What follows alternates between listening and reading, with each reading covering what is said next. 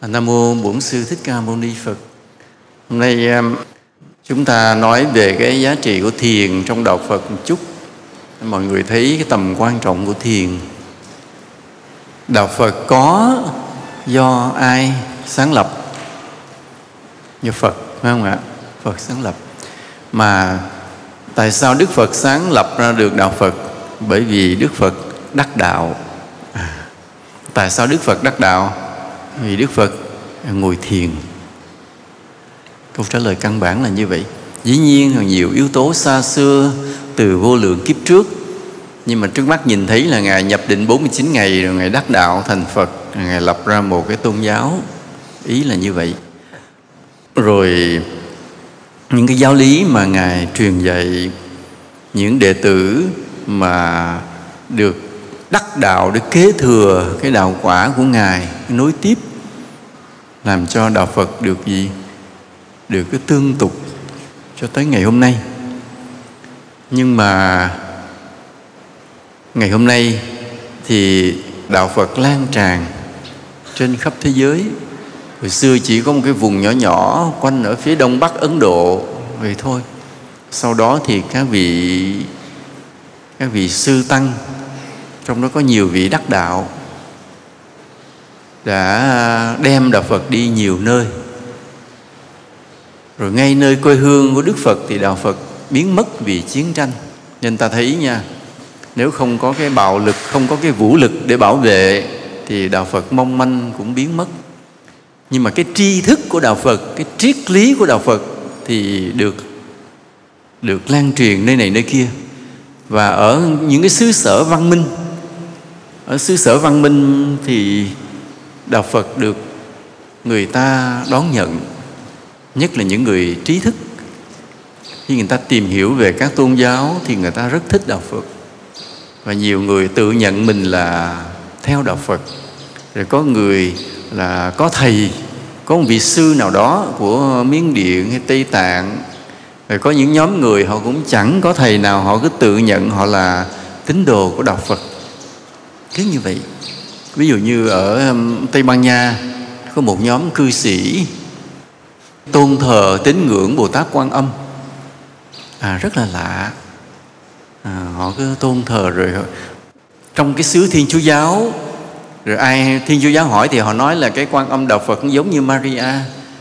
Nhưng mà nếu không ai hỏi thì họ đi theo con đường của đạo phật ví dụ vậy. Còn ở đức thì rất nhiều cái giáo sư triết gia là nghiên cứu trên kinh sách rồi tự nhận mình là đạo Phật.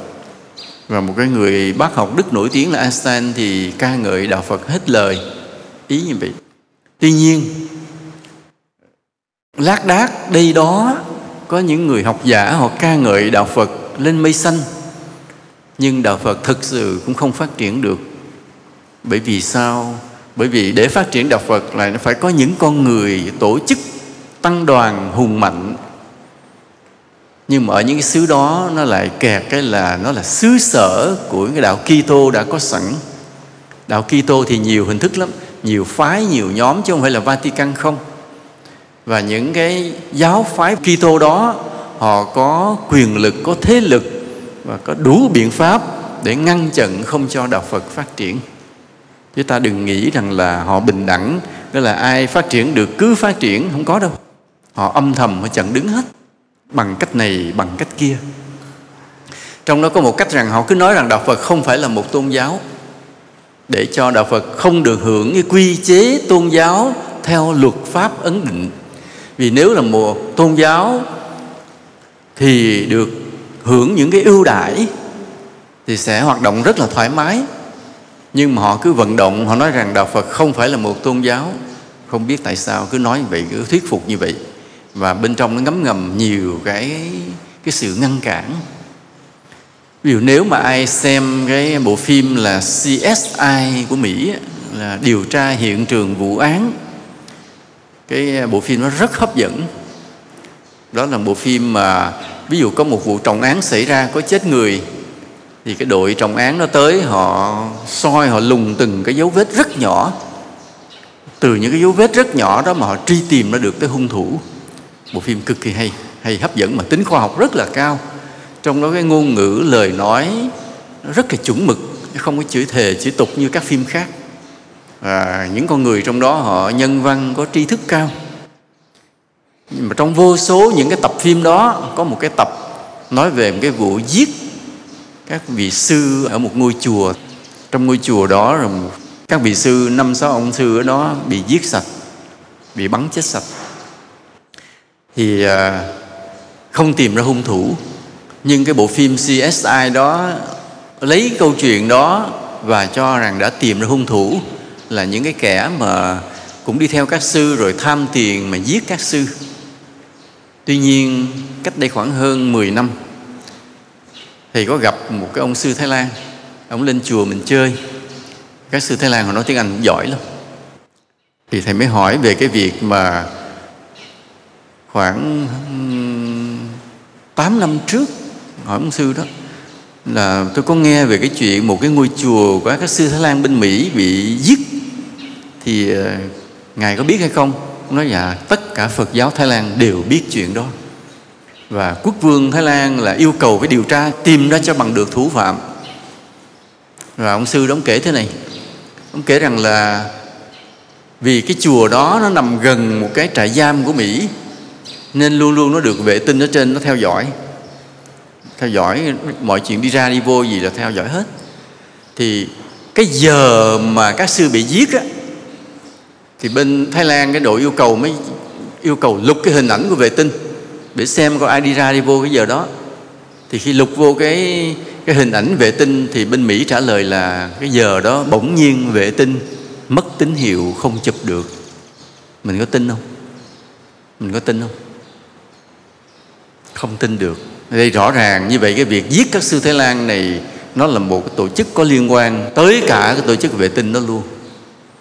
Cái vệ tinh không cung cấp chứng cứ, không cung cấp chứng cứ để điều tra. Thì như vậy cái kẻ sát thủ giết các sư này có liên quan đến hệ thống chính quyền, sở tại.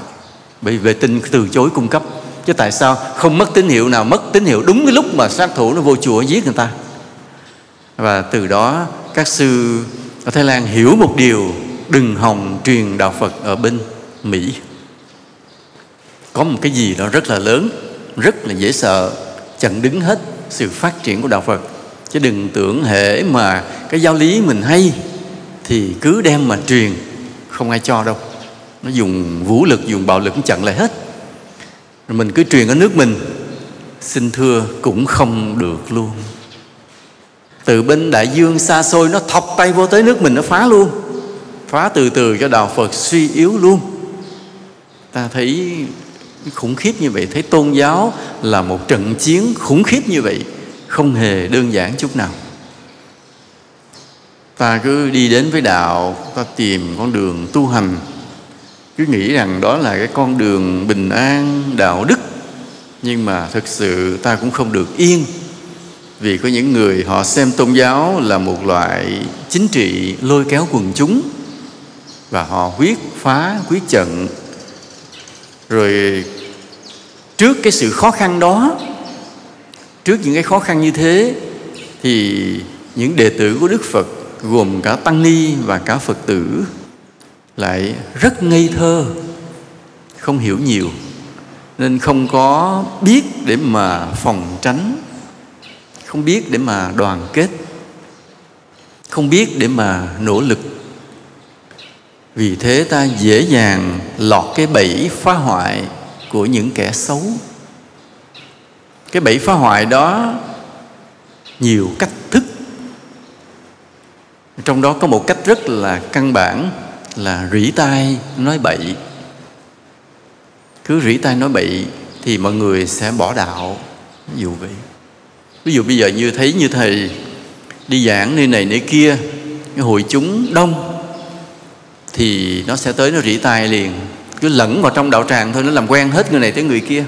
Đi tìm những cái người nào mà quan trọng, nó chiếm cảm tình, tặng quà, thăm hỏi, rồi bắt đầu nói bậy. Nói xấu về thầy. Nói xấu về thầy lấy những chuyện nào đó có thật, nhưng mà sửa lại thành ra cái lý do là thầy xấu nên có cái chuyện đó xảy ra. À bây giờ có ông, ông đệ tử này đệ tử chùa có những cái lỗi rồi sợ bị phạt bỏ đi. Thì nói đó ổng mới là tu ở với ổng rồi không ai chịu nổi rồi phải bỏ đi tức là đổ lỗi thành cho thầy. Lấy chuyện có thật để rồi sửa lại cái thành ra thầy xấu. Chỉ bằng cái đòn rỉ tay thôi. Rồi nhiều người lung lay dao động mất niềm tin. Và không tinh tấn tu tập nữa. Ví dụ như bây giờ cái khóa thiền này vậy, mọi người cố gắng về đây tu tập vất vả vì còn niềm tin với thầy, đúng không ạ? À? niềm tin với thượng tọa trụ trì ở đây. Nhưng nếu ngày nào mà mọi người mất niềm tin với thầy, còn ai tới đây tu nữa không? Không, khóa thiền bỏ liền, vì không còn ai tới tu. Cứ như vậy mà muốn cho mọi người mất niềm tin, cứ đi rỉ tai từng người từng người nói cho mọi người hoang mang, dao động. Mà ai là người mà dễ tin và dễ mất niềm tin nhất? Phụ nữ. Mà phụ nữ là gì? Cũng nhiều chuyện nhất. Thích nghe, thích nói nhất. Cho nên rất dễ lọt bẫy, nha. Người ta khen là tin liền. Người ta chê cái là mất niềm tin liền. Còn đàn ông thì lại thích nhậu hơn, ít thích tu hơn. Nhưng mà đàn ông nào mà chịu tu rồi thì lại có trí tuệ hơn, họ đứng vững hơn. Thường là như vậy. Chứ còn phụ nữ mình rất là dễ dao động. Nên ngày nào đó có ai đến nói với quý phật tử, nhất là quý phật tử nữ á, nói cái khóa thiền thế này, sư phụ thế kia, thượng tọa thế nọ, nói lát cái mà để cho làm mình hoang mang, thì biết rằng đây là nằm trong kế hoạch, nằm trong chiến dịch. Và mình sao? Đừng lọt bẫy và phải cảnh báo liền, phải đem cái con người đó ra ánh sáng. Đừng có để mà những cái người mà họ rỉ tai trong riêng, họ cứ âm thầm hoạt động mãi. Phải đưa họ ra ánh sáng cho mọi người biết hết thì họ mới dừng lại được. Cứ như vậy. Để mà nói vài câu mà bất thường là phải đem ra ánh sáng mổ xẻ liền. Chúng ta kể lại chuyện đó cho tất cả mọi người cùng biết. À cái người đó đã nói như vậy. Ví dụ là nói rằng à ông thầy chân quan có bữa thấy ông bồng đứa nhỏ nào mà nó giống ổng y hệt? Nói câu nói lấp la lấp lửng thôi. Mình có có cãi người ta được không? Có kiện người ta được không? Tôi, ủa tôi có nói gì à thầy đâu mà, mà, mà thầy kiện tôi? Tôi đâu có vu oan giá họa gì thầy đâu mà thầy kiện tôi. Tôi chỉ nói thầy bồng đứa nhỏ nào sao nó giống thầy quá. Mà thật ra thầy cũng chả bồng đứa nào mà cứ nói khơi khơi vậy thôi. Thế mọi người làm sao? Nghi liền phải không à? Nghi liền. Rồi sao ông cưng đứa nào, ông bồng đứa nào mà thấy ông cưng nó quá đi. Ông cưng bồng lên, ông hung hít rồi mặt nó giống y hệt. Ông chỉ cần câu nói đó thôi là mình nghi ngờ. Mà mắt mình chả bao giờ thấy hay bằng đứa nào. Chỉ nghe nó nói bậy thôi. Dao động liền. Đó là những cái thủ thuật, những cái chiến dịch, chiến thuật, chiến lược phá hoại đạo. Rất là tinh vi. Ít tốn tiền mà tan hết cả đạo phật luôn. Chỉ bằng lời nói có cái hiểm độc, mưu mô, khéo léo chút xíu, mọi người mất niềm tin hết nên vì vậy mà thầy cứ dặn đi dặn lại hoài là mọi người mà theo thầy tu tập đó, cố gắng là giữ cái niềm tin cho nó chặt chẽ. Vậy lỡ theo coi như mình lỡ dại cuộc đời này rồi nha. Nhưng mà cái quan trọng là thế này. Cái quan trọng là khi mà mỗi người chúng ta có cái đạo lực vững thì ta không bị dao động không bị mất niềm tin à, không bị hoang mang khi có những sự tình này nọ xảy ra. Cái đạo lực đó nó nằm ở đâu? Nó nằm trong cái thiền định nằm trong thiền định. Ví dụ thầy có nhiều đệ tử khi bị rỉ tay nói xấu thì chỉ có cái người nào mà ngồi thiền được định tâm thì người đó không bị lung lay người đó vẫn tiếp tục trung thành còn người nào ngồi thiền không có tiến bộ, thì người đó nghe lời người ta rồi bỏ đi liền, bỏ chùa đi liền. Cái hệ quả thấy rất là rõ. Người nào mà họ có tu thiền, có kết quả, thì lòng họ rất là vững vàng. Vì giống như họ đã nắm được cái cục vàng trong tay, nắm được cái bằng chứng, nắm được cái đường đi, thì không ai có thể làm cho họ lay động được. Còn những người mà chưa nắm được, bị tuột tay, thì sẽ bị sóng nó cuốn đi mất bị bão tố, kéo đi mất. Mình không đứng vững được. Đây gọi là người có đạo lực, tức có năng lực, có sức mạnh, thì mình trụ lại với với Phật pháp, với thầy tổ. Còn mình không có đạo lực, không có năng lực, thì nhiều cái sự biến động.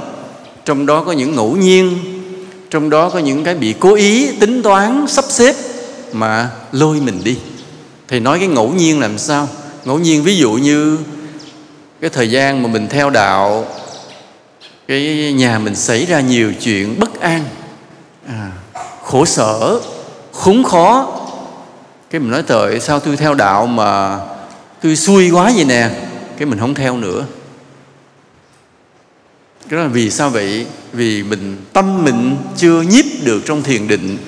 Chứ người nhiếp được tâm trong thiền định thì dù có sóng gió, bất an gì xảy ra, lòng vẫn bình thản, tâm vẫn an vui mà mà tu hành. Còn khi mình chưa có được cái thiền định, thì sóng gió nghịch cảnh xảy ra, cái mình dao động hoang mang liền. Đó là cái là ngẫu nhiên.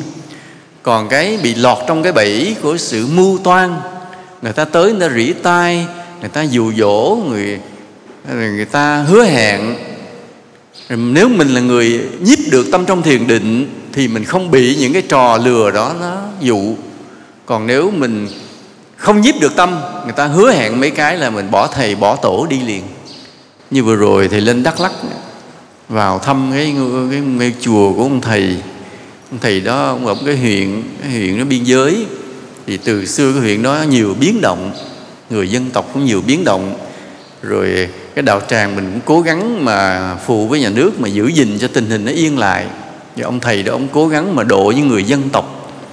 Cái một tháng thì đã cái mời những người dân tộc về chùa để mà đãi cơm mà cho họ tu tập.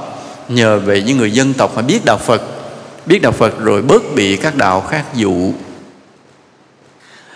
Rồi sao biết không? Mấy người cư sĩ cũng lọc lõi đó. Đến nói chuyện với ông thầy nói câu này bây giờ thầy theo tụi tôi đi, thì thầy sẽ có danh vọng, vinh quang, tiền bạc. Mà mấy ông cư sĩ nói vậy đó, cư sĩ mà kêu ông thầy theo mình, theo để được cái gì? Vinh quang, danh vọng, tiền bạc. Thì nếu ông thầy đó mà ông không có xem đạo là cao á, nghe cái hứa thôi, cái miệng nó nói mấy chữ, chỉ tốn vài giọt nước miếng nhỏ nhỏ thôi, vinh quang, danh vọng, tiền bạc. Cái đi theo nó thì ông từ bỏ ngay cái đạo tràng của người dân tộc liền không có độ người dân tộc nữa. Và người dân tộc họ không có đạo Phật nữa thì họ theo đạo gì? Theo mấy cái đạo kia. Mấy cái đạo mà đang rình rập ngày đêm để mà lôi kéo người dân tộc để làm loạn á.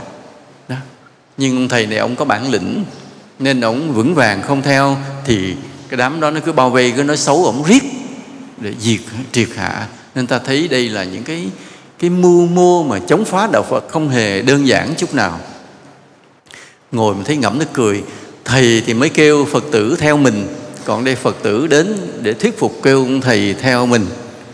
Mà đây ngược thế này, theo để được cái gì? Rồi chúng ta xem cái mục đích ta xem cái mục đích này. thường khi mà ông thầy mà kêu Phật tử theo mình á, để được cái gì thì là được cái gì? Được giác ngộ, giải thoát, tu hành. Theo thầy, để thầy hướng dẫn cho con đường của phật tu hành giác ngộ giải thoát. Còn đi ngược lại, phật tử kêu ông thầy theo. Để được cái gì? Vinh quang, danh vọng, tiền bạc. Vậy nó mất cái mục tiêu của gì? Của tâm linh tu hành. Đi ngược lại để đi theo con đường thế gian liền. Ở trên chùa phật quang mình cũng vậy. Thầy cũng hay nói với các đệ tử vậy. Nói tụi con theo sư phụ. Sư phụ dạy tụi con tu hành, giác ngộ còn những kẻ mà nó móc ngoặt tụi con á nó lén nó móc nối tụi con á nó hứa tụi con điều gì? Nó chỉ hứa tụi con gì? À, cất cho cái chùa to làm cái chức to tiền sẽ cấp tiền cho toàn hứa không à? Tụi con tin hứa một cái rồi tụi con phản sư phụ liền. Nghĩa là thân thì ở trong chùa mà tâm thì chạy ra bên ngoài. Tu hành không được tu hành được ít bữa hộ pháp đuổi đi mất à.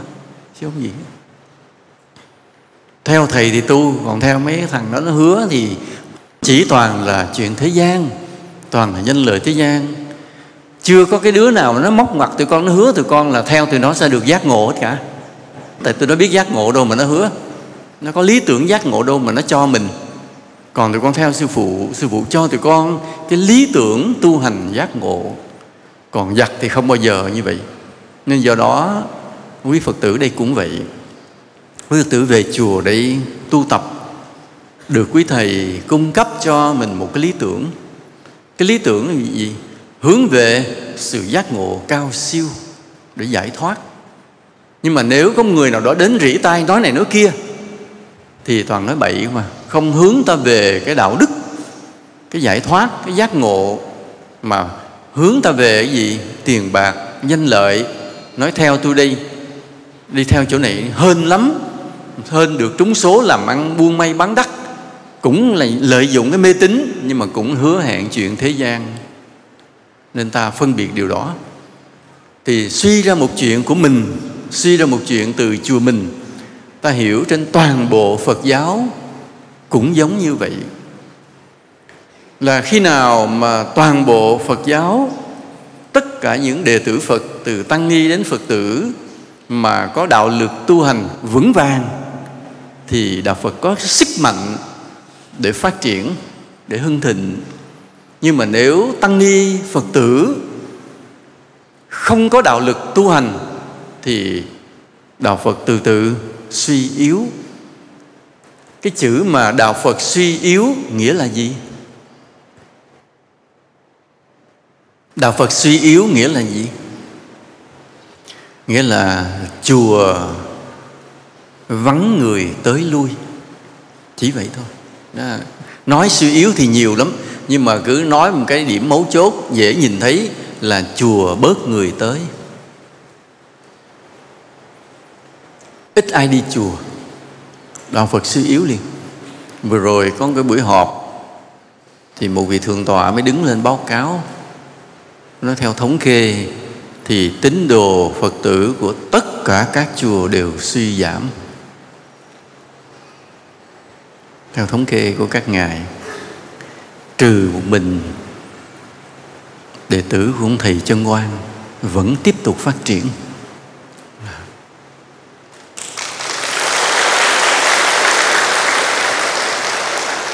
Cái này mình nói không phải là hơn thua, mà mình nói để tìm cho ra cái chìa khóa nó nằm ở đâu. Tại sao người ta bớt đi chùa? Quý phật tử nhìn vào tâm mình ví dụ mình có cái chùa nào đó mình hay đi, bỗng nhiên bây giờ mình giảm đi, mình xét lại trong tâm mình tại sao mình bớt đi cái chùa đó. Tìm ra nguyên nhân không? Tại sao ta thích đi chùa, tại sao ta bớt đi chùa? Nó có câu, ông bà dân gian mình nói một câu đơn giản, lúa thóc tới đâu thì bồ câu tới đó người ta kéo về cái chỗ nào mà tại đó người ta thấy người ta được lợi. Được lợi. Lợi không phải là tại đó có lúa thóc đâu. Không phải mình được không mình thấy được lợi. Tại sao người ta thấy người ta được lợi? Bởi vì người ta thấy cái ông thầy ở trong chùa đó hơn mình. Có thể dạy dỗ mình. Người đó có đạo đức hơn mình, có tâm linh hơn mình. Nên người ta cứ thích tới lui để được gặp thầy, được nghe thầy nói chuyện, được thầy dạy dỗ và những giờ phút mà tới chùa như vậy, tụng thời kinh, lễ phật hay ngồi thiền hay nghe thầy uống trà nói chuyện cũng thấy mình hạnh phúc nên người ta thích đến chùa, đúng không ạ à? rồi đến một ngày nào đó, cái thời đại 4.0 nó tới, người ta ai cũng có một cái điện thoại di động, có một cái smartphone và trong cái smartphone nó đủ thứ chuyện trên thế giới này người ta tìm thấy được. Bấm bấm sẹt sẹt sẹt sẹt là liên lạc với nhau khắp thế giới, vô Facebook rồi gì, rồi vô tìm vào các app rồi muốn học cái gì cũng có hết. Và trong cái smartphone bé bé này, nó chứa đựng gần hết tri thức của thế giới. Mà ông thầy làng của mình, nào giờ mình yêu thương ổng, thì tuổi ông cũng bắt đầu lớn mà những đệ tử nhỏ nhỏ lên thì cũng bắt đầu xài smartphone cũng giống mình. Ông có smartphone, mình cũng có smartphone. Cái gì mình biết ổng cũng biết. Cái gì ổng biết, mình cũng biết. Không ai hơn ai. Ổng không hơn hơn mình mình tới đó học ổng nữa không? Không, ông thầy già thì hết biết rồi đó. Mấy ông thầy trẻ thì cũng chỉ cỡ ngang mình thôi. Tại vì lên facebook gặp ổng mà. Lên cũng thầy con con nói chuyện nhau, tùm lum trên đó mà. Cũng đùa qua giỡn lại trên facebook mà nên ổng sao mình cũng vậy. Chẳng ai hơn ai. Ổng không hơn mình thì mình có cần tới đó để học không? Không. Nơi đó hết lúa thóc rồi, mình cũng có lúa thóc rồi. Không cần tới chùa nữa. Và đó là lý do người ta không thích tới chùa nữa. Vì chùa không không hơn mình nữa. Họa chăng còn thờ ông phật? À mình còn kính phật tới đó lễ phật trong ngày rằm mùng một gì đó chút thôi. Chứ còn hình ảnh của ông thầy đã hết thiên liêng rồi, hết cao siêu rồi đó là lý do người ta bước tới chùa. Và cái số tín đồ phật tử trên phật giáo đều bị suy giảm. Mà lý do tại sao mà người ta nhìn thấy ông thầy không hơn người ta nữa? Lý do tại sao? Tại vì ông thầy, cái sự tu hành nội tại của ông thầy, cái đạo đức của ông thầy, cái tâm linh của ông thầy không vượt lên trên khỏi những con người bình thường. Ông thầy cũng giống mình, ông cũng cỡ mình. Ông đâu có hơn mình đâu. Và ông không hơn mình, tức là cái gì nước luôn luôn đổ từ chỗ cao xuống chỗ chỗ thấp. Nhưng mà nếu hai đó bằng nhau thì nước không di chuyển. Nếu ông thầy ông ở trên cao, mình ở dưới thấp thì rõ ràng ông có cái luồng nước tâm linh ông đổ qua cho mình để mình đón nhận, để mình thích tới gần ổng để được đón nhận cái nguồn nước tâm linh ổng rót qua. Tại vì ổng trên cao, mình dưới thấp. Còn giờ ổng với mình ngang nhau. Không, nước không chảy qua, ổng chẳng chảy lại thì mình không cần tới gần ổng nữa. Đó là lý do người ta bỏ chùa không tới nữa. Lớp trẻ sau này nó mê smartphone hơn bởi vì trong smartphone vừa chơi đùa mà vừa có tri thức trong đó. Bây giờ mà muốn phát triển đạo phật, bảo vệ đạo phật, thì cần cái gì? Cần phải làm sao á mà cho mọi người nhìn thấy trong chùa các tăng ni có một cái gì đó cao hơn cao hơn cái thế gian này một bậc. Mình chỉ cầu một bậc thôi chứ không cầu nhiều bậc. Đó là người ta nhìn thấy tăng ni phải cao hơn cái người cư sĩ một bậc. Thì người ta bỗng nhiên làm sao? Tự nhiên xuất hiện trở lại, một lòng yêu mến trở lại và tìm tới chùa trở lại. Chỉ vậy thôi. Hễ nơi nào mà có nguồn nước trên cao thì người ta tới để cho nước rót vào tim mình thì mình thấp hơn mà. Nên phải làm sao? Nâng nó tăng ni lên một bậc. Một bậc thôi, chứ chưa dám đòi nhiều bậc. Mà cái bậc cao hơn đó là thuộc về cái gì? Gọi là một bậc cao hơn đó là cao hơn về cái gì? Ba điều. Thứ nhất, đạo đức. Làm gì làm ông thầy đó, ông phải đạo đức hơn mình hẳn đi. Thì mình mới kính trọng được. Tới lui, học hỏi, lắng nghe khuyên bảo vì thế giới này, cái tri thức có tiến bộ tới đâu, smartphone nó có con chip nó có mạnh tới đâu, thì người ta vẫn còn thiếu, rất thiếu về đạo đức. Và người ta cần cái đó. Thì các thầy cô, các tăng ni phải là người rất có đạo đức, thì vẫn là một điểm để hơn người đời. Cái thứ hai là gì nữa? Thứ hai là tri thức đừng có tưởng là đi tu rồi mà không có tri thức. Các thầy, các cô vẫn phải có những kiến thức của khoa học, của xã hội. Đến chi vậy? Để mọi người thấy rằng là cái đạo đức đó nó ứng dụng vào trong cuộc sống thời đại mới được. À ông thầy đó, ông phải có những cái, ví dụ nói bây giờ global warming là cái sự nóng lên toàn cầu ông thầy cũng phải biết à. Vì sao vậy? Vì đó là một điều nó ảnh hưởng tới cuộc sống của mọi người. Và thầy phải có cái trách nhiệm, phải nhìn thấy phải có cái ưu tư. Chứ thầy không có đứng ngoài cuộc. Thầy không thể à thầy đi chùa rồi trái đất nó nóng lên, kệ nó đồng bằng sông cửu long, nó cạn, kệ nó, con ơi. Thầy tu rồi con ơi, mọi chuyện như hoa, đốm hư không như huyễn mộng, có gì hết, ai chết kệ người ta, con ơi. Nói câu đó là được không? Thành ra vô trách nhiệm. Cho nên cái thứ hai mà một bậc thầy phải có là cái tri thức không thua kém ai, mà thậm chí còn nhìn thấy trước thiên hạ những điều thiên hạ chưa nhìn thấy. Đó gọi là trí tuệ đó. Nhìn thấy trước và lo trước cái lo của thiên hạ như là khổng tử nói. Khổng tử nói bậc quân tử là người lo trước cái lo của thiên hạ, vui sau cái vui của thiên hạ đó là bậc quân tử đạo đức. Đây mình nói là người tăng ni, một bậc hiền thánh là phải như vậy. Lo trước cái lo của thiên hạ. Người ta chưa lo, mình đã biết trước và đã lo trước. Mà muốn lo trước cái lo của thiên hạ thì phải làm sao? Thấy trước mọi điều. Biết trước mọi điều. Biết cái thế giới này sẽ ra sao. Với cái lối sống này, cái rác thải nhựa nó sẽ phá hỏng thế giới này như thế nào? Rồi nó nóng lên toàn cầu như vậy thì chuyện sẽ ra sao? Vân vân. Ví dụ như bây giờ thì Đà Lạt, thành phố Đà Lạt mới lên tiếng về cái việc mà Đà Lạt đã bị biến dạng rồi. Không còn đẹp như ngày xưa nữa. Ngày xưa mỗi lần đi nghỉ mát thì người ta chạy lên Đà Lạt, bởi vì khi lên Đà Lạt người ta bước vào một thế giới khác. Rừng thông, bát ngát, hoa, cỏ bốn mùa len lỏi khắp nơi. Nghĩa là từ một cái nơi mà ở thành phố của ta, Quê làng quê của ta nó không đẹp, Lên Đà Lạt cảnh nó đẹp liền. Nhưng bây giờ lên Đà Lạt giống như về Sài Gòn Chả có gì hết, Cũng nhà lầu rồi sang sát sang sát chả thấy gì hết. Và người ta báo động. Nhưng điều này đã được một người ở Vĩnh Long báo động từ mười mấy năm trước, Đó là Thái Vũ. Thái Vũ đã mười mấy năm trước đã làm một bài thơ để cảnh báo về cái việc mà bê tông hóa Đà Lạt rồi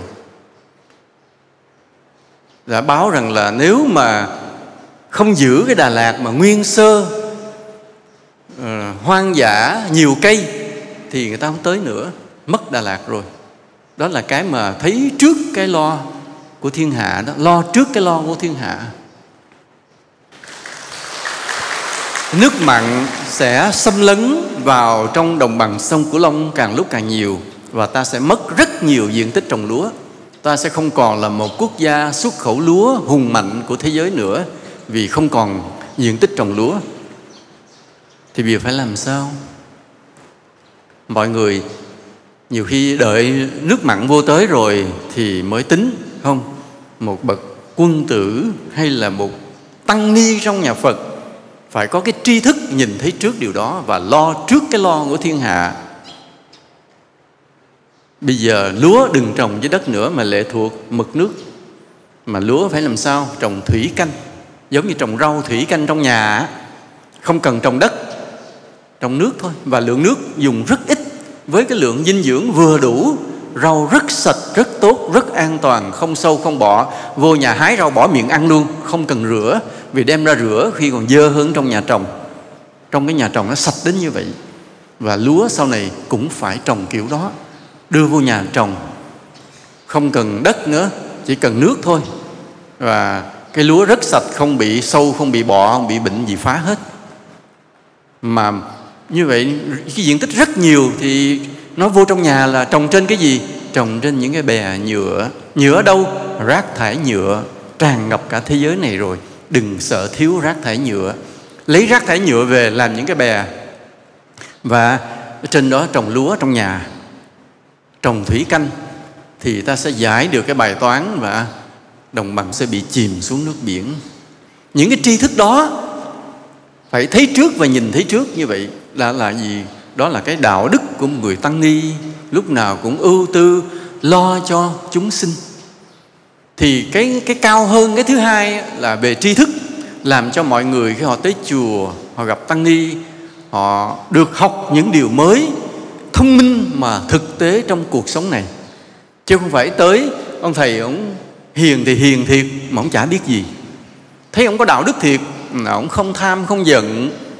Nhưng mà không ứng dụng gì được trong cuộc sống thực tế này, thì người ta cũng chán.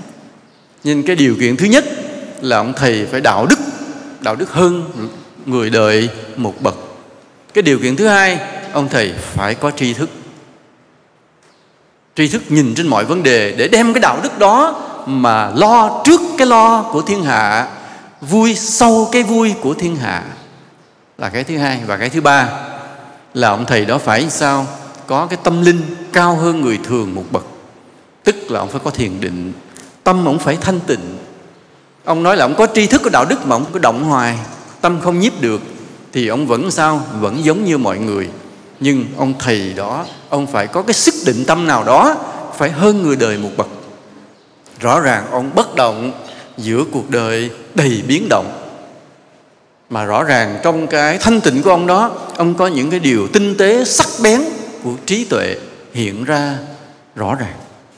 Thì nếu mà trong các chùa vẫn còn những tăng ni như thế, hơn người đời một bậc về ba điều. Một là đạo đức, hai là tri thức, ba là tâm linh thiền định, thì chùa vẫn sao, vẫn còn sức hút mạnh mẽ đối với mọi người.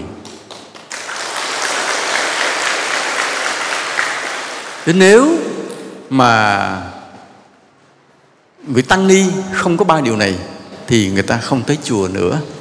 Lúc đó cũng đừng trách. Đừng trách là sao đạo phật suy tàn tại sao mọi người quên đạo phật? Không phải tại mình cả. Nên cái khái niệm tu vô chùa để an phận à, để trốn đời để à, sống cho qua một kiếp người để à, khuây khỏa cái nỗi buồn của sự thất tình không giải quyết được gì cả. À cái người vô chùa phải là người để trau dồi ba cái điều đó. Một là một là đạo đức, hai là tri thức, ba là tâm linh thiền định. Ba điều đó dễ không? Không. Không dễ chút nào. Ba điều đó đều khó cả. Và chính cái khó này mới làm nên giá trị của tăng ni, làm nên giá trị của phật pháp. Chứ còn nếu vô chùa mà tu dễ dễ thì không có giá trị, chùa không có giá trị, đạo phật không có giá trị. Nên ta nhớ một điều vậy. Đúng và cực mới tạo nên giá trị. Đúng là gì? Ta đi đúng con đường của phật dạy về đạo đức, về tâm linh, về trí tuệ. Đúng. Cực là gì?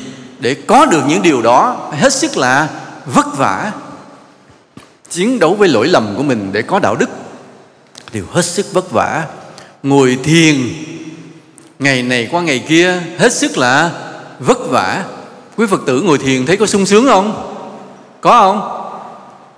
Người nào mà nói sung sướng thì người đó cũng đắc đạo rồi đó. Còn mà chưa đắc đạo thì ngồi thiền cực khổ vô cùng.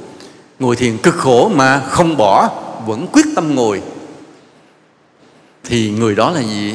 Người đó đi theo con đường của phật, đúng mà cực khổ. Chính những con người tu hành đúng đường và cực khổ, đó là người giữ gìn giá trị cho phật pháp. Nhớ như vậy. Thế còn cái gì dễ dễ, cái đó không giữ gìn được giá trị của phật pháp. Rồi người ta bỏ chùa hết nên trong cái thời đại 4.0 này, trong cái thời đại mà khoa học kỹ thuật tiến bộ như vũ bảo này, nếu tăng ni không có upgrade mình lên, upgrade là gì? Nâng cấp mình lên. Mà cứ đều đều giống như cũ, thì cái hệ quả tất yếu phải xảy ra là chùa rất vắng người chỉ còn một ít người tới chùa là những người đó, họ làm sao? Họ vẫn còn thấy chùa hơn mình thì họ tới. Mà ai vẫn còn thấy chùa hơn mình? Những người không có tri thức. Đạo đức rất là kém. Chẳng có tâm linh thiền định gì. Vẫn còn thấy ông thầy hơn mình thì vẫn tới đó nhờ vả, thăm viếng. Còn cái thời đại mà mọi người tiến bộ hết, xã hội người ta tiến bộ lên hết về tri thức, về kỹ thuật, thì nhìn qua chùa, thấy chùa tuột xuống liền, thì người ta bỏ chùa liền. Đó là quy luật của cuộc sống. Không trách người ta được. Cũng giống như có người nói chuyện mà việc mà tổng thống Trump đòi xây cái bức tường ở phía nam, ngăn cái biên giới với Mexico, không cho người Mexico vượt biên trái phép vào nước Mỹ. Thì thầy nói tại sao vậy? Bởi vì cách một cái biên giới như vậy, họ người Mexico xem nước Mỹ là thiên đường, nơi đó dễ tìm công ăn việc làm, kiếm tiền gửi về quê hương mình được. Còn Mexico thì nghèo đói, ma túy, tham nhũng, không tiến bộ. Cho nên hãy trốn đi được hả? Cứ trốn qua. Nội trong năm nay đã bắt được 400.000 người. Cứ đổ biên giới nữa qua. Mà nếu mà không chặn được, thì toàn bộ cái dân Mexico nó kéo qua Mỹ sạch. Nó bỏ trống cái đất nước nó luôn vì sao vậy? Thì nói cái này là cái lỗi này, lỗi của ai? Lỗi của Mỹ. Lỗi của Mỹ là làm sao? Bởi vì Mỹ, cái nước lân bang ở phía bắc hoặc là Canada thì cũng là một nước giàu. Trên người Canada họ không cần di cư qua Mỹ.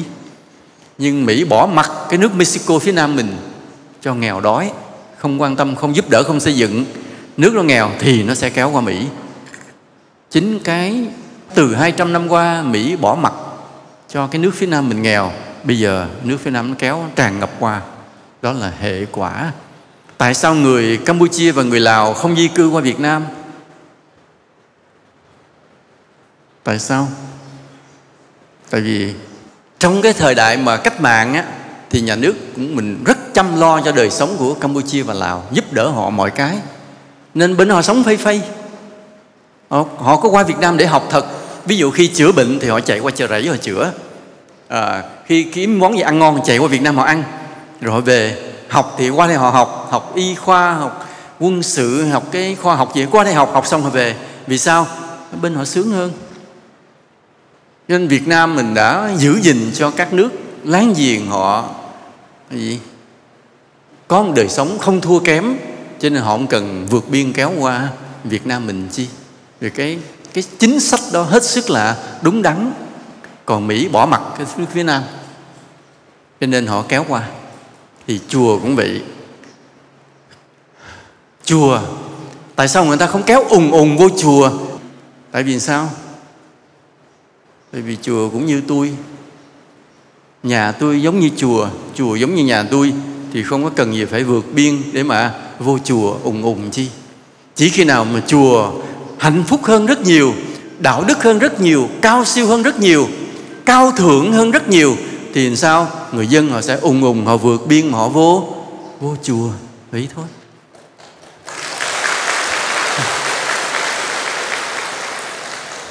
Nhưng mà chùa không cao siêu thì họ không cần không cần vô chùa nữa. Mà bây giờ cái quan trọng là người ta không tới chùa bởi vì chùa không có gì cao siêu chùa không cao siêu như nãy ta nói, thiếu cái gì? Đạo đức, tri thức và thiền định, ba điều đó hết sức là khó khăn. Nên ở đây chúng ta ngồi đây, chúng ta tu thiền. Những người cư sĩ thì may mắn là ta còn có một cái đạo tràng tu thiền như thế này. Thì đâu có ai biết rằng khi chúng ta về đây chúng ta dự cái khóa ngồi thiền. Rồi về nhà mỗi ngày, mỗi đêm ta đều có ngồi thiền. Thì ta đang làm điều gì đó? Ta đang làm điều gì? Ta đang làm điều gì? Ta đang giữ gìn cái giá trị cho phật pháp. Bởi vì thiền định chính là cái lõi giá trị của phật pháp. Mất thiền định đạo phật tuột xuống liền. Đó, đây là điều rất là quan trọng. Nên còn có những người tu thiền vất vả thì đạo phật còn sáng giá giữa cuộc đời này. Nếu không còn những người tu thiền vất vả đạo phật mất giá trị liền. Tại vì sao? Thầy tụng kinh tôi cũng tụng được. Thầy niệm phật cầu vãng sanh tôi cũng cầu niệm phật vãng sanh được. Tới chừng chết không biết ai chết yên hơn ai à nha có khi thầy chết vất vả hơn tôi à. Ở nhà với má tôi chết, báo trước con cái xong bà leo lên giường bà nằm bà chết. Còn thầy bệnh tới bệnh lăn tới, lăn lui quá, chừng khổ sở chạy.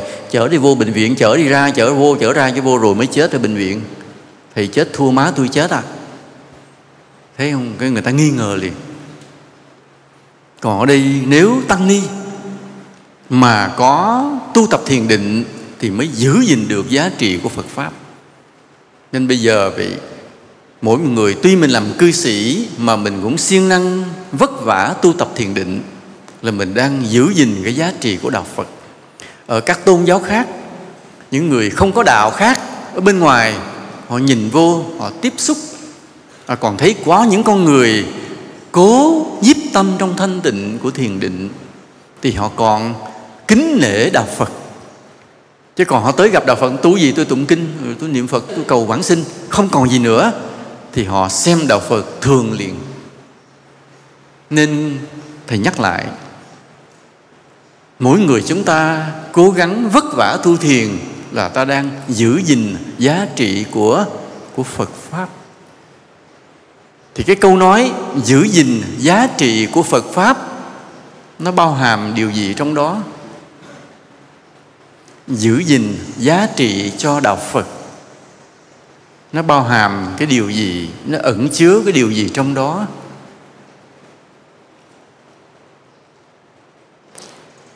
giữ gìn giá trị cho đạo Phật để cho con người bên ngoài người ta còn yêu quý ngưỡng mộ đạo Phật thì điều đó bao hàm điều gì trong đó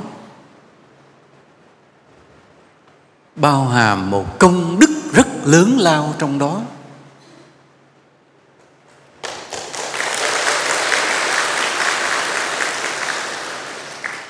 không ai ngờ mình cũng chỉ lặng lẽ, khiêm tốn kính đáo về đây tu tập thiền định. Vậy thôi. Vậy mà mình đang làm một cái công đức rất lớn là bảo vệ giá trị cho phật pháp.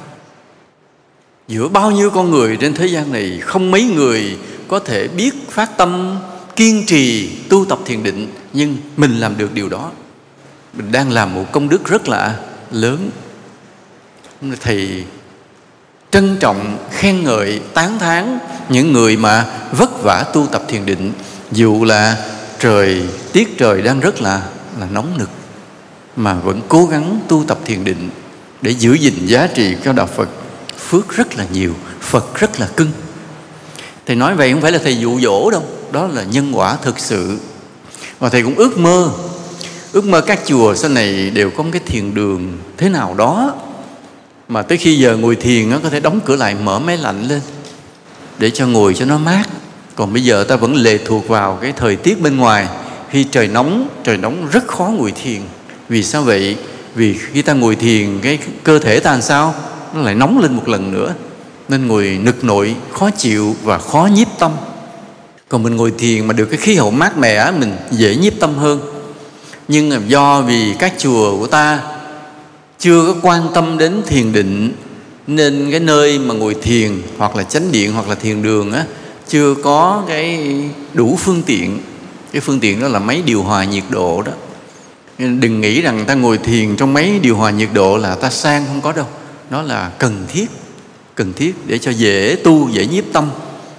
Nên nơi nào mà có cái thiền đường, nơi đó nên quan tâm có cái máy lạnh máy lạnh máy điều hòa. Nếu nơi nào ngồi thiền, thì cũng nhắc khéo gò công á. Nhắc khéo. Vì chưa có đông thì thôi. Chứ, ví dụ nóng quá, leo xuống dưới hầm ngồi, nó mát thì cũng nên xuống dưới. Vì cái cái mát mẻ cái khí hậu, nhiệt độ mát mẻ nó ảnh hưởng đến cái công phu thiền định. Nên nhớ như vậy. Nóng quá, khó ngồi. Và nhớ như vậy, ta ngồi thiền, ta đi theo đúng con đường Phật dạy làm cho đạo Phật còn được cái sự cao siêu bây giờ ai có thể là nhiều khi chính vì cái khó của thiền định mà một thời gian dài nhiều người đã từ bỏ thiền định làm cho đạo Phật mất giá trị mấy trăm năm qua. Mấy trăm năm qua, nhiều chùa đã từ bỏ thiền định. Tại sao vậy? Vì tu thiền khó quá. Rồi, có những ông tổ đắc đạo mà ông không dạy được. Rồi ông đắc đạo ông chết mang đi luôn. Những người đệ tử còn lại không biết cách tu. Không biết cách tu nên từ từ bỏ luôn thiền, không ngồi thiền. Và thay thế đó bằng cái gì? Bằng một cái gì dễ hơn một chút. Là tu chỉ cần một là tụng kinh, hai là niệm phật vậy thôi, cái công phu chỉ vậy thôi, cái đó ai cũng làm được, nó dễ. Và trong một thời gian mà không còn thiền, thì người ta chỉ duy trì đạo phật bằng cái lối tu dễ hơn là tụng kinh và niệm phật. Thì cái lối đó có vẻ hiệu quả được mấy trăm năm. Cho đến cái ngày mà bên ngoài đời khoa học kỹ thuật nó tiến bộ vượt bực, thì cái tụng kinh niệm phật không còn đáp ứng được nữa mọi người người ta thấy cái tụng kinh niệm phật không giải quyết được vấn đề, không tạo nên giá trị đạo phật, thua xa những cái điều khoa học kỹ thuật nó đang tiến bộ ào ạt ở bên ngoài. Thế là từ từ người ta không tới chùa nữa, không tới chùa nữa. Cái lỗi này là lỗi của mấy trăm năm trước, khi các chùa bắt đầu rời bỏ thiền định bây giờ mà ta tới các chùa, ta nhìn vô các long vị, cái bài vị của các hòa thượng hòa thượng nào cũng đề là lâm tế chánh tông hay lâm tế gia phổ. Lâm tế chánh tông hay lâm tế gia phổ là gì? Lâm tế là tên hiệu của thiền sư bên trung hoa. Ngài lâm tế nghĩa huyền. Tên của ngài là nghĩa huyền. Mà khi ngài về trụ trì giáo hóa thì ở cái huyện đó, gọi là huyện lâm tế người ta không dám gọi tên ngài. Người ta lấy nguyên cái huyện nó đặt thành cái hiệu. Từ đó gọi là có một cái tông, gọi là tông lâm tế. Chứ cái lâm tế chả liên quan gì tới đạo phật cả. Chỉ là tên của một cái huyện mà nơi ngài nghĩa huyền, giáo hóa. Mà cái đức của ngài lớn thật. Ngài đắc đạo rồi, con cháu tràn ngập là sau này đạo phật truyền sang việt nam, cứ toàn cái tông mà là của tông lâm tế. Mà tông lâm tế lâm tế là một thiền sư sau này tới đời ngài tẻ ra hai nhánh, có hai thiền sư rất nổi tiếng là ngài hoàng long và ngài dương kỳ. Hoàng long tên thật là huệ nam, nhưng ở chùa hoàng long nên gọi là hoàng long, dương kỳ tên thật là phương hội. Nhưng mà ở cái vùng dương kỳ nên gọi là dương kỳ tẻ thành, từ ngày lâm tế, sinh xuống mấy đời, tẻ ra hai nhánh, hoàng long và dương kỳ. Nhưng mà trong hai nhánh đó thì ngài dương kỳ cũng rất là lớn. Cái này tràn ngập hết trơn đệ tử, tràn qua Việt Nam. Đến nỗi bây giờ Việt Nam dở bài vị nào lên cũng là lâm tế, khủng khiếp như vậy. Nhưng mà tu thì tu cái gì? Tịnh độ. Không còn ai biết tu thiền nữa. Rồi bây giờ một nhánh bên Nam Tông họ tràn qua, bên Nam Tông Nguyên Thủy tràn qua, họ đưa thiền vào.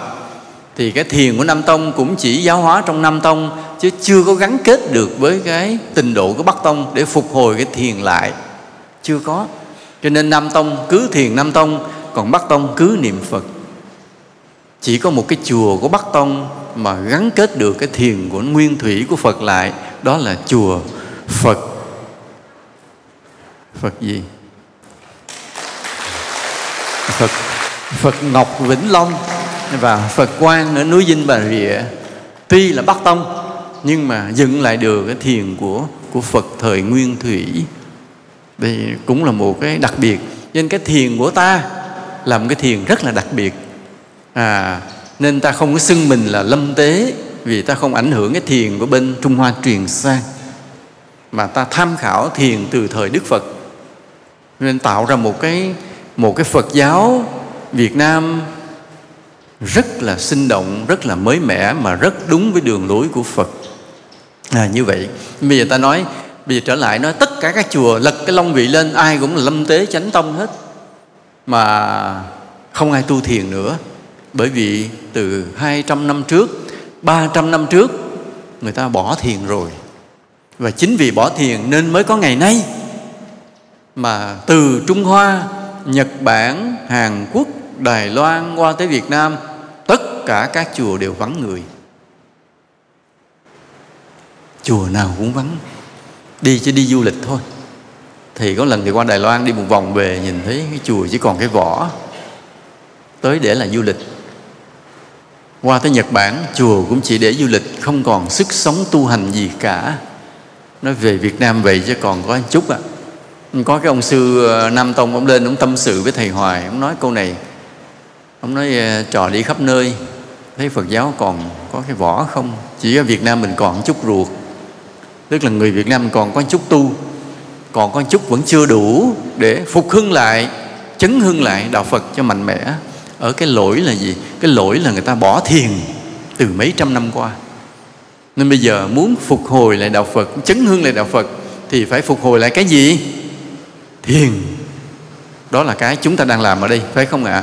Mình ngồi vất vả ở đây, thầm lặng, cực khổ, nhưng sự thật ta đang tạo lại cái giá trị cho đạo phật, đang chấn hưng lại đạo phật. Bằng cái gì? Không phải bằng lời nói nữa, không bằng những điều hô hào nữa. Mà bằng cái gì? Bằng lặng lẽ ngồi ngồi thiền. Chính như khi ta lặng lẽ ngồi thiền đó mà ta đang giữ gìn lại, phục hưng lại đạo phật. Cái công đức ta lớn là như vậy. Nãy giờ thầy khen những người ngồi thiền là những người có công đức rất là lớn. Thì thầy khen kệ thầy, chứ đừng có mà tự hào, chấp công nha. Đi đâu cũng nói, tôi tôi công đức lắm, tại tôi ngồi thiền nè. Là chết liền à nha, đừng thầy khen kệ thầy thầy khen kệ thầy. Nhưng mà đừng có chấp công, đừng tự hào. Nhưng phải biết rằng là việc phục hưng xây dựng lại đạo phật được hay không chính là nhờ thiền định, chứ không phải nhờ điều khác nữa. bây giờ kinh điển tràn lan phật học tràn ngập trên mạng. Muốn vô đâu cũng tìm, không cần tới trường phật học, cứ lên mạng đủ thứ bài, cái gì cũng có hết. Nhưng thiếu thiếu cái gì?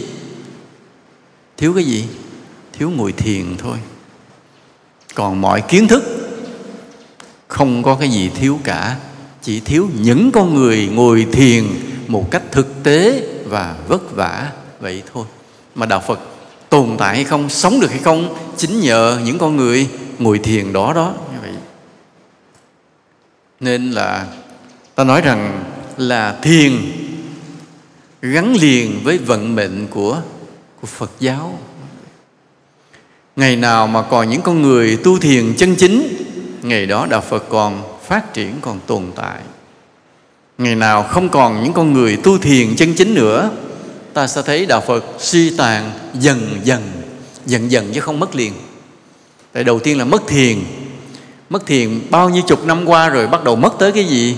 Mất tới đạo đức, mất tới giới hạnh, khi mất tới đạo đức mất tới giới hạnh rồi thì đạo phật đã khủng hoảng cùng cực. Rồi từ từ mất cái gì? Tăng ni phật tử mất đạo đức rồi thì ta mất cái gì nữa? Mất hết tín đồ. Mất hết tín đồ rồi từ từ gì nữa? Chỉ còn cái chùa không không ai ở. Tới khi đó người ta dỡ chùa luôn thì đạo phật hoàn toàn bị xóa sạch. Nên cái lộ trình mà đạo phật tiêu vong gồm những bước như sau. Bước thứ nhất là gì? Bỏ thiền. Bước thứ hai là gì? Mất đạo đức giới hạnh. Bước thứ ba là gì? Mất hết tín đồ. Và bước thứ tư là gì? Mất chùa. Rồi xong. Đạo phật mất hết. Rồi có người nói, thầy nói là bỏ thiền mất đạo phật. Sao đạo phật mất đâu? Tại vì còn một số tăng ni vẫn còn đạo đức giới hạnh. Cho nên vẫn còn lây lất tồn tại mà không phát triển được, không tăng cái số lượng tín đồ lên được. Bởi vì ta mất thiền, nhưng cái thứ hai là đạo đức giới hạnh cũng đang suy đồi đó, nhưng mà vẫn còn một số tăng ni có giới hạnh, có đạo đức còn duy trì lây lất được cái hình ảnh của đạo phật. Ngày nào mà tăng ni không còn giới hạnh đạo đức nữa thì ta sẽ thấy ta sẽ mất tiếp một cái thứ ba là tín đồ suy giảm tới khi mất sạch luôn. Và cuối cùng là chùa người ta dỡ đi luôn rồi xong. Lúc đó ta rất có tội với trời đất. Vì ta đã sao không cùng nhau mà giữ gìn cái chân lý của vũ trụ này lại trên cái trái đất này. Đức phật đã đến với trái đất này, đem cho hành tinh này một chân lý cao siêu, quý giá thế mà con người nở phụ bạc, cô phụ không cố gắng quyết tâm giữ gìn cái ánh sáng chân lý đó lại cho muôn đời sau, thì ta có tội rất là nặng. Chết rồi mà không biết mình đọa thành cái loài ác quỷ gì, thú vật gì. Vì khi không còn cái chân lý nữa, thì chúng sinh làm sao mê muội và đọa lạc. Ta đọa lạc vào những cái loài không phải là loài người, đó rất là đau khổ ngày nào còn ánh sáng chân lý của đạo phật, thì ta còn gây tạo được nghiệp lành và mình không bị đọa vào ác đạo, còn trở lên làm người, còn tu tập, còn chứng thánh, còn lên cõi trời. Còn nếu mà đã mất ánh sáng phật pháp rồi, thì tất cả từng người từng người chúng ta từ từ làm bậy, rồi đọa hết. Do chính cái gì? Do chúng ta đã cô phụ phật pháp, không cố gắng giữ gìn phật pháp mà tại sao ta làm cho đạo phật mất đi ta không giữ gìn? Bởi vì bắt đầu cái lộ trình đầu tiên là ta bỏ gì? Bỏ bỏ thiền. Bỏ thiền rồi từ từ mất tiếp cái thứ hai là đạo đức giới hạnh. Đạo đức mất, giới hạnh mất rồi thì sao? Đạo phật mất sức hút nên không còn tín đồ. Và cuối cùng sao? Cái chùa mất luôn, người ta dỡ bỏ chùa luôn là xong. Đó là lộ trình như vậy. Thì bây giờ muốn giữ gìn đạo phật thì ngay từ cái đầu tiên này ta phải phải bám giữ biên giới này, ta phải giữ cho bằng được nha. Giữ cái biên giới, cái biên giới để mà bảo vệ cho đạo phật còn đứng vững được mọi thứ, chính là gì? Thiền định. À ta giữ được thiền định thì ta sẽ giữ được cái gì? Đạo đức giới hạnh. Vì người mà có quyết tâm tu tập thiền định thì người đó kiểm soát được tâm hồn mình. Và kiểm soát được tâm hồn mình thì người đó không bị gì? Không bị mất đạo đức giới hạnh. Nhớ như vậy. Và khi không bị mất đạo đức giới hạnh rồi, thì cái chùa đó vẫn còn sức hút đối với tín đồ phật tử. Nhớ như vậy. Nên ngay từ cái buổi đầu, ta kiên trì bám giữ, gọi là, từng tất đất quê hương ở cái biên giới. Giữ biên giới thật kỹ, không cho xâm phạm quốc gia của mình. Đó là trách nhiệm của những người dân lính biên phòng.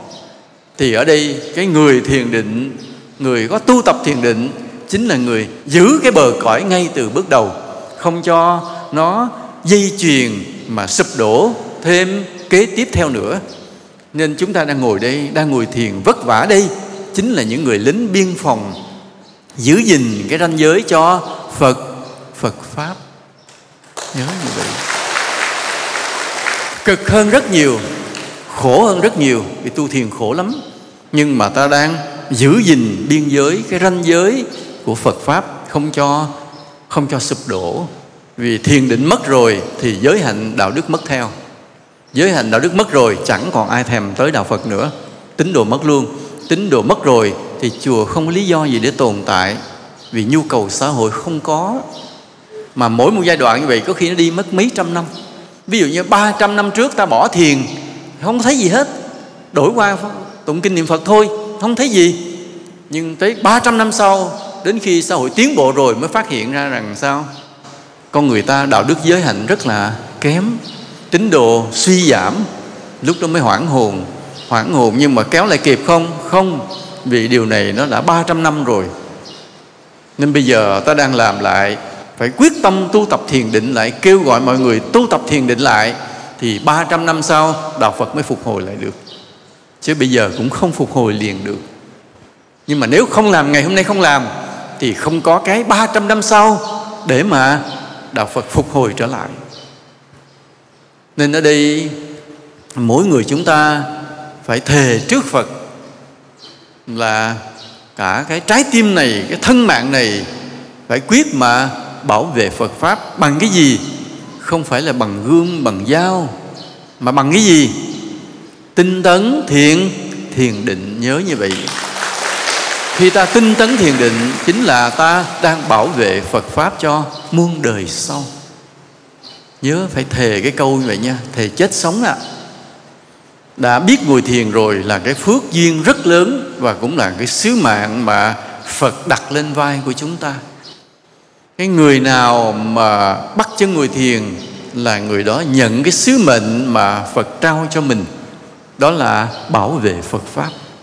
Chứ bảo vệ phật pháp chưa phải là bằng cái gì hung dữ đâu, mà chỉ bằng cái tinh tấn thiền định thôi là đã, ta đang bảo vệ cái bờ cõi, cái ranh giới của Phật pháp, không cho sụp đổ dây chuyền kế theo sau đó. Nhưng mà cái khó là chỗ này cái khó mà khi 300 năm thiền đã mất rồi, các chùa không còn mấy chùa biết về thiền. Thì khi một người họ xuất gia vào một cái chùa, họ không được học thiền, thì người đó làm sao? Người đó khó có cơ hội tu thiền. Bây giờ có đi tham học ở đâu á, một vài tháng, một vài năm trở về cũng bị sao? Bị cái nếp cũ ảnh hưởng lại, rồi thiền bữa có, bữa không, bữa đực, bữa cái, bữa nóng, bữa lạnh cũng không phát triển được. Vì thiền định đòi hỏi ta phải đều đặn mỗi ngày, không bao giờ gián đoạn. Nhưng mà mình đi học thiền xong về trở lại cái chùa cũ, trong cái chùa đó cái thời khóa nó không có tạo điều kiện để ngồi thiền, thì ta sẽ bị gián đoạn trở lại liền. Đó là cái thiệt thòi mà hệ quả của mấy trăm năm mà các chùa đã bỏ thiền. Còn nếu ta may mắn ta lọt vô cái chùa thiền thì ngay từ lúc mới xuất gia, khi chưa xuất gia đã được học thiền. Và cái thời khóa đó là cái thời khóa dành cho thiền. Cho nên ta giữ được đều đặn ổn định, đều đặn ổn định, ngày nào cũng thiền. Và đi theo mình suốt cuộc đời luôn. Thì không biết có chứng gì không biết, nhưng đã tạo thành một cái gì? Thành một thói quen, thành một cuộc sống, thành một nề nếp. Ta giữ được cái giá trị của đạo phật. Rất là quan trọng. Nên đây các em, nhiều khi thế tăng ni vậy, có nhiều người vậy, có nhiều người tăng ni xin gặp gặp thầy nói câu này chứ dạ con xuất gia là nhờ con nghe bài giảng của thầy. Nghe bài giảng của thầy nhưng con không theo thầy đi tu, nhưng mà lại có duyên với ông thầy khác, có duyên với chùa khác. Cho nên về đó xuất gia thì tôi cũng mừng. Cũng nhờ nghe bài giảng mình mà có lý tưởng đi tu, nhưng một điều đáng buồn là ở đó có thiền không? Không. Cho nên rồi cũng như không. Cũng như không vì cái giáo lý chùa ta là cái lõi vẫn là phải phải thiền định. Chùa phải tạo điều kiện để cho tăng ni sinh được thiền định. Và khi mà ta từ đầu ngày tu ta đã thiền rồi, thì cái thiền đó dễ theo ta suốt cuộc đời, thành cuộc sống, thành bữa ăn, thành hơi thở. Còn mà không phải cái chùa thiền, thì cái thiền vẫn như là một cái trang trí thêm, nó không thành cái lõi, không thành cái bản chất tu tập rất là khó. Nên bây giờ nói vậy, ta thấy thiền nó gắn liền với vận mệnh của phật giáo. Nhưng mà để làm sao thiền trở thành phổ quát, chùa nào cũng phải tu thiền thì đạo phật mới mạnh lên được. Nhưng mà muốn cái chùa nào cũng phải tu thiền, cái ông bổn sư cũng phải thiền ạ. À. và cái thời khóa chùa, cái thay đổi lại cái giờ giấc tu tập là phải ưu tiên cho thiền à nhưng mà chuyện nó dễ làm không? Không. Không dễ làm bởi vì thầy dạy rồi trò không dám sửa. Thời khóa vậy rồi trò không dám sửa. Nên cứ đạo phật cứ như vậy, cứ đi theo con đường bỏ thiền. Mà bỏ thiền rồi thì cái gì mất theo? Chắc chắn đạo đức giới hạnh sẽ mất theo. Vì sao vậy? Vì thiền cho ta cái năng lực kiểm soát tâm. Không có thiền, ta rất khó kiểm soát tâm. Mà không kiểm soát tâm thì ta mất gì? Đạo đức giới hạnh liền cái khó là cái đó. Chứ còn ý chí giữ giới không nổi đâu. Đừng hòng nói là dùng ý chí giữ giới không có đâu. Nói bây giờ đứng trước một cái cám dỗ một người tăng trẻ đứng trước một cô gái đẹp. Đấy, đừng hòng nói mà dùng ý chí mà giữ giới tôi không say không mê không tưởng không nhớ. Đừng hòng đừng hòng. Nó là bản năng tự nhiên. Mà nếu gặp cái người mà có duyên nợ thì sự động tâm là khủng khiếp đừng có hòng. Thực sự chỉ có gì nhờ công đức lễ phật và thiền định kiểm soát tâm, còn chiến đấu được còn thoát ra. Chứ còn nếu không có công đức lễ phật, không có thiền định, thì đứng trước cái sự cám dỗ của tiền bạc, của nữ sắc, khó lòng ai kiềm chế được. Nên mất thiền, ta mất cái kế tiếp theo là đạo đức giới hạnh liền. Mà cái điều đó nó cứ kéo dài qua nhiều thế hệ, tới 300 năm thì nó đã trở thành quá gì? Quá quá đậm sâu, quá nguy hiểm. Nên bây giờ làm sao? Giữ gìn lại đạo phật. Cho sáng rỡ trong cái thế gian này thì cần tất cả phải tu thiền. Không sót một người nào. Mà không có nói chuyện là tám vạn, bốn ngàn pháp môn. Không có nói chuyện đó. Nói rõ ràng Phật dạy tám vạn, bốn ngàn pháp môn. Ai tu pháp môn nào tu chứ? Đừng hiểu như vậy. Phật nói tám vạn bốn ngàn pháp môn là tám vạn bốn ngàn cái cách trị tâm. Để gom về lại gì? Gom về với giới định và tuệ tam vô lậu học. Tức là dăng ra tám vạn bốn ngàn cái lưới để kéo về lại một cái chung là giới định tuệ. Chứ không phải nói tám vạn bốn ngàn pháp môn là tạo ra thành tám vạn bốn ngàn con đường cho mỗi người chạy, mỗi hướng chạy mất luôn. Đạo phật tiêu luôn không còn gì. Thành ra chia rẽ ra tám vạn bốn ngàn con đường rời khỏi nhau đi rời khỏi nhau không dính gì nhau hết thì không còn là đạo phật. Tu cái gì cũng là tám vạn bốn ngàn pháp môn hả? Rồi nói về cái ông, ông tu tà tu sai luyện bùa luyện chú gì cũng tám vạn bốn ngàn pháp môn không có. Tám vạn bốn ngàn pháp môn nhưng để quy đồng trở lại về giới định tuệ. Chứ không phải nói tám vạn bốn ngàn pháp môn rồi gây ra chia rẽ tới tám vạn bốn ngàn con đường khác nhau. Nhưng cái ta hiểu hiện nay là như vậy nhiều người tu sai. Tu không đưa về được giới định và tuệ, rồi biện minh bằng cái câu tám vạn bốn ngàn pháp môn. Đó là biện minh sai. Nhớ, tu gì tu, nhưng phải gom về được với giới định tuệ. Mà cái tuệ là gì? Là hướng về vô ngã. Cái đó mới là đúng. Nên từ đây ta không chấp nhận cái câu mà à, tám vạn bốn ngàn pháp môn tu gì cũng được không. Tất cả đều phải đưa về giới định và tuệ mà định tức là thiền định thiền định nói rõ ràng nói thẳng câu rõ ràng vậy chứ không có chuyện mà lập lờ phải là thiền định nên nói rằng thiền gắn liền với vận mệnh của Phật pháp Hễ khi nào còn đông người tu thiền mà tu đúng thì đạo Phật sẽ phát triển. Ngày nào mà ít người tu thiền thì đạo Phật sẽ suy tàn. Mà khi mà vì tu thiền khó quá, nhớ như vậy tu thiền quá khó, vì khó rồi ta ngại, ta bỏ thì ta là tội đồ. Đối với Phật pháp. Ta là đứa con bất hiếu của Phật. Còn ở đây thiền càng khó ta càng quyết tâm tu tập thì ta là đứa con con cưng của Phật. Người đó là những người giữ gìn được Phật pháp cho mai sau nha. Cố gắng. Tôi nghĩ đi.